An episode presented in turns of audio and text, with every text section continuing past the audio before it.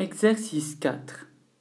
Sur le document avec les lignes, tu peux recopier le texte en entier.